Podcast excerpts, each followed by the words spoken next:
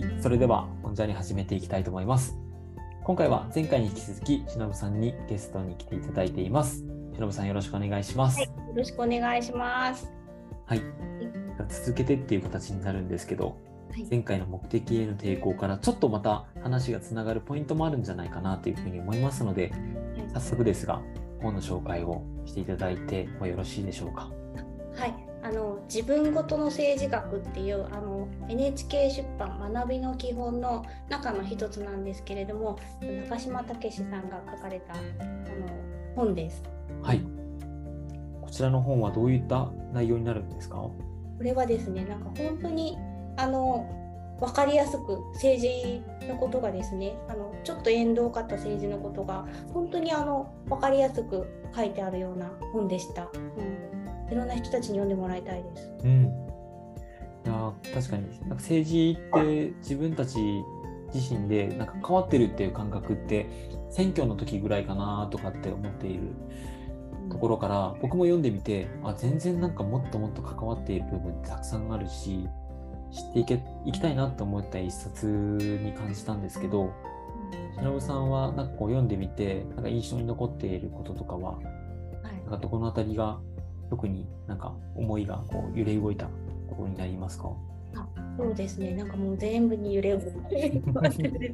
まずちょっとはじ初めにのところでですね、そのはい政治っていうのが、あのそんな縁遠いものではなく、まあ簡単あの本当に単純単純というか、あのうん。簡単には分かり合えない他者とともになんとか社会を続けていく方法の模索うん。が政治なんですよっていうことが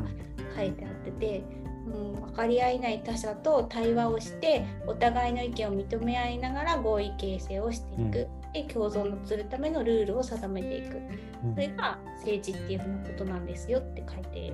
あるのがはあと思ってうん。響きました。ででえっとあの政治ってですね本当はあのあ私があの4月からあの、はい。事務局っていうあの、うんうんっとあの政政治というかまあ、はい。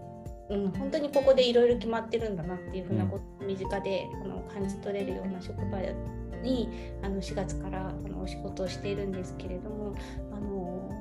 本当に本当はですね民主主義っていうのは多分その市に住んでるその地域に住んでる人たちが全部一箇所に集まってうん。でそこで決めるっていうことがあの民主主義だと思うんですけどもそういうのは物理的に難しいので、選挙で選ばれた人たちが、まあ、一つの場に集まって政治をやっていくあのいろいろルールを決めていくっていうのが原則だと思うんですけれどもだとするならあのそこの住民構成がそのままその選挙で選ばれた議員さんたちと、まあ、あの比例するような形であるのが理想的だと思って、あのだとするならおそらくあの男女の比率っていうのも半分半分っていうのが、あのオーソドックスなのかなって思ったりもするんですけれども、まあ、じ現実そうではなかったりとか、うん。年齢層とかもさまざまなあの多種多様な人たちが多分集まった方がいいと思うんですけれども蓋開けてみるともうあの高齢のうん。年配のおおじいちゃんたちがあのうん。あったりとかもするので、まあ、あのちょっとあの歪んでるんじゃないかなっていうふうになんで歪んでるのかっていうとやっぱ選挙にうん。あのみんながあの、うん、投票率がやっぱあの低かったりとかすることが、そういうふうな歪みがある、うんうんどうしてもその組織から選んだ人とですとか、まあ、あの高齢の人とかは選挙に行くっていうのが刷り込まれてるので、うんこういう人たちがあの選ぶような人たちが選ばれていくのかなって思ってで基本は本当は選挙にみんなに行ってもらいたいっていうのを強くあの思い思いました。思ってます。でうん。なんであの選挙に行かないのかっていうふうになると選び方がわからないっていうふうに、あまあ、この本にも書いてあったんですけれどもそうですよね。あの選び方が実際わからないんですよね。うん。そうですね。市長、うん、市長とか県知事とか1人を選ぶとかだとうん。なんとなくわかるのかもしれないんですけれどもあの例えば市議とか県議とか、いっうんぱい候補者がいる中、う一人選びなさいってなると、どうしたらいいのかぼーっとなってしまうっていうのが、うん、選び方って教わってないですもんね。そうですね。うん。だから大体選挙カーがこうね通ってて、あ名前聞いたことあるかもしれないとかっていうなんか知ってるかどうかで入れる人もやっぱりまだまだ多いんじゃないかな。そうですよね。とかたまたま自分と同じ名前だったり入れたりはい、入れちゃったりとかするのかもしれないんですけれども、うん、でそれは選び方っていうのは、まあ、この本にも書いてあったりその前あの目的への帝国うん小一郎さんの本にも書いてあったんですけど、多分日常の一つ一つの生活っていうのを繊細になってみるとだんだんこの政治っていうのが身近なものに思えて選び方っていうのが分かってくるんじゃないかなっていうふうに、うん。うん思います。うん、もでっと詳しく聞かせてもらっていいですかそこの中に。うんはいはい、例えばあの自分がそのうんなんか子育てとかにあのちょっとこれおかしいなっていうふうに疑問とかを思った場合は、まあ、自分の主張に近しい人みたいなのを探しに行ったりとか、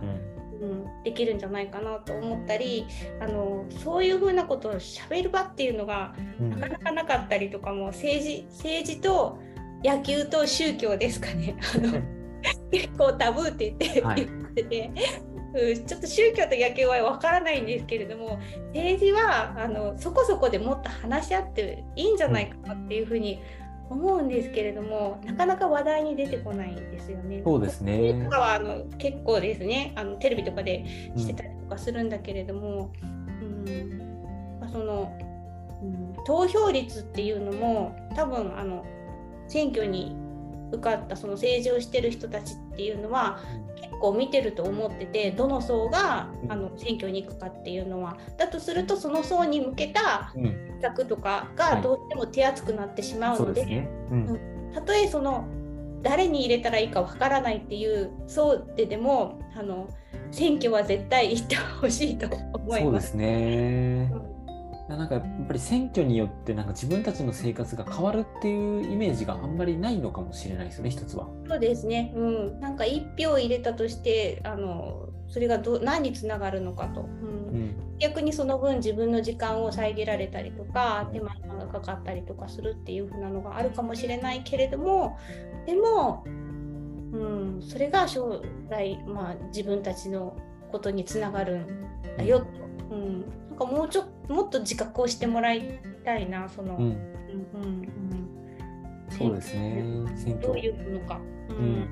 あとはなんかこう問いの中で自分自身にとって困らないようにっていうその一票のあり方もなんか悪いわけじゃないかもしれないですけどうんなんか次の世代であったりとかもっとこう地域がこうより良くなるためのその選択みたいななんかものとかもなんか考え方としては必要になってくるまあできればですねはいって思ったんですよね。なんかそれをどういうところでこう思ったかというと、なんか日本ってもともとこう大きな政府っていう風なイメージを僕自身は持ってたんですよ。まあ、それををなんで思ったかというと、割と福利なんかこ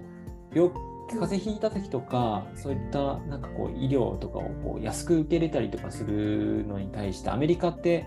薬をなんだろうこう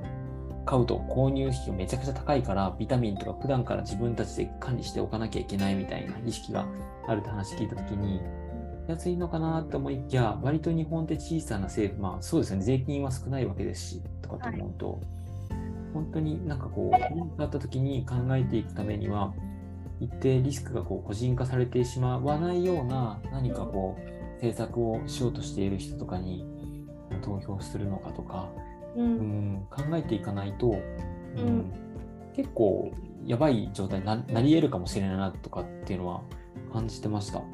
そうですね小さすぎる政府ってそうですね私も思ってなかったです。うん、はっと思って、うん、ました。うん、あとなんかこの本に書いてた4章がすごく好きでした。あのあー死者と、うん日常の政治学うん、だなとあのうん、自分たちのためにとかちょっとおごりたおごり高ぶってるじゃないけれども、やっぱ今までのその受け継がれてるものっていうものもあの考えていかないといけないなっていうふうに思いしました。う、ん、そうですね。あの民主と立憲っていううんうん言葉がこう出てきますね。はい、そうですね。民主の上に立憲がなっているっていう。で立憲っていうのは割とこう、あれですよね、憲法に反する法律を与党が数数の力で成立させようとしても、それは憲法違反になるからやってはいけないということになりますと。でこういうそのルールっていうか、えーと、憲法というものがどういうふうに作られたかというと、やっぱり過去のその死者の人たちがこう作り上げてきたもの、まあ、破ってはいけないって言われるものがなんかあるっていうところを忘れちゃいけないなというようななんか話になっていったのかなって。憲法の安定性、うん、自分たち民意によって選ばれているということを盾にこれまで長い年月をかけて積み重ねられた経験、うん、慣習や伝統を平気で無視する政治家でそうですね。憲法の安定性が損なわれて、うん、あの日本国憲法って、うん、条文がかなり短い憲法ですっていうふうに書いてあってまあまあそうなんですけど、うん。メタファーだなと思って、はい陰影じゃないけれども、うん、やっぱすごいすごい丈夫すごい憲法なんでしょうね、うん、うん、シンプルで、うん、そうですね。ちゃんと今まで守られてるというか、うん、うん、憲法もなんてこんなにじっくりと読む機会とかもなかったんですけど、うん、なんか僕はあの死者に制約された民主主義っていう章の中で、うん、中島さんって方が憲法の好きな条文を聞かれると97条と答えますというところからが結構好きでした。基本的人権、うんはい、この憲法が日本国民に保障する基本的人権は人類の多年にわたる自由獲得の努力の成果にあってこれらの権利は過去幾多の試練に耐え現在及び将来の国民に対して出すことのできない永久の権利として信託されたものであるっていう、うん。まあ、努力は明らかに記者です。記者たちですね。って、うんうんうん託してきたものとかそういったものをなんかこう受け継ぐじゃないけど、はい、まあ、ある種。地ですね。地。そうですね。地ですね。地ですね。ね。あとは、うん、思思いかけすぎたの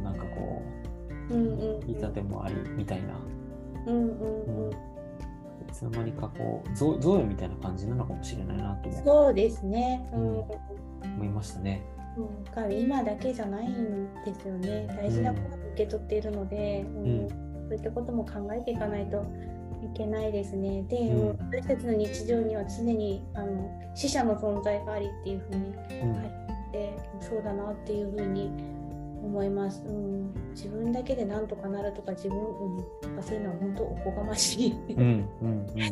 うん、死者は本当に大きい存在ですね。うんうん、でもこの感覚がなんかこう持てるか持てないかみたいなところってなんか持てるかどうかどうですかねそうか、うん、結構僕がなんか読書会で話した時はなんかこの4章に書かれてることの意味があんまりこう分かんないんですよねっていう声もあったんですよ。あ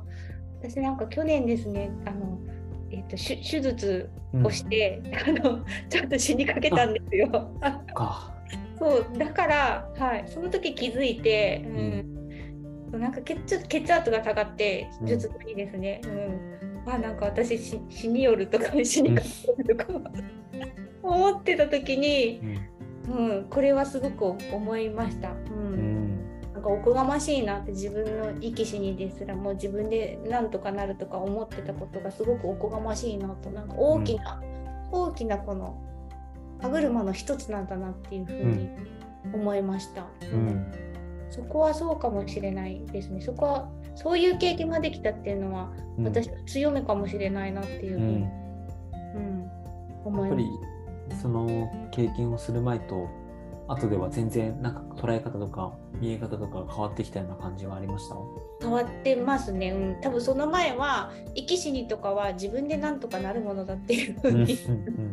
自分は生きるとか自分は死ぬとかなんかそういうふうな感覚だったのがもう生き死には自分では何とも何ともできない生かされてるっていうふうに思えるようになりました。こう感覚的なものなんですけれども。うんおこがましいなと聖書なんか語るというか、うん、なんとかしようっていうふうに思うのは、うん、うん、っていうふうに思いましたね。うん、うん、じゃあもうなんかなるがままじゃないですけどもうなんか自分自身でコントロールできないものがこうあるなっていうような感覚がなんか一つなんかもたらされたようなものそうです。ですね。あの少し一歩桃の境地に近づいたというか死は怖くないっていう。確かにももは言いますよね。最後死は怖くないっていうことでこう住み出すっていうかですね。はい、はい、自分で何ともできないのも仕方がないですもんね。怖くないですよね、そうですね。はい。もう死ぬ時は死ぬし。はい。でもなんかそこの、うん、死死っていうものってなかなかそういった経験がないと普段あまり見たくないものじゃないですか。そうです書いたりねとかするのも怖いですし。うん。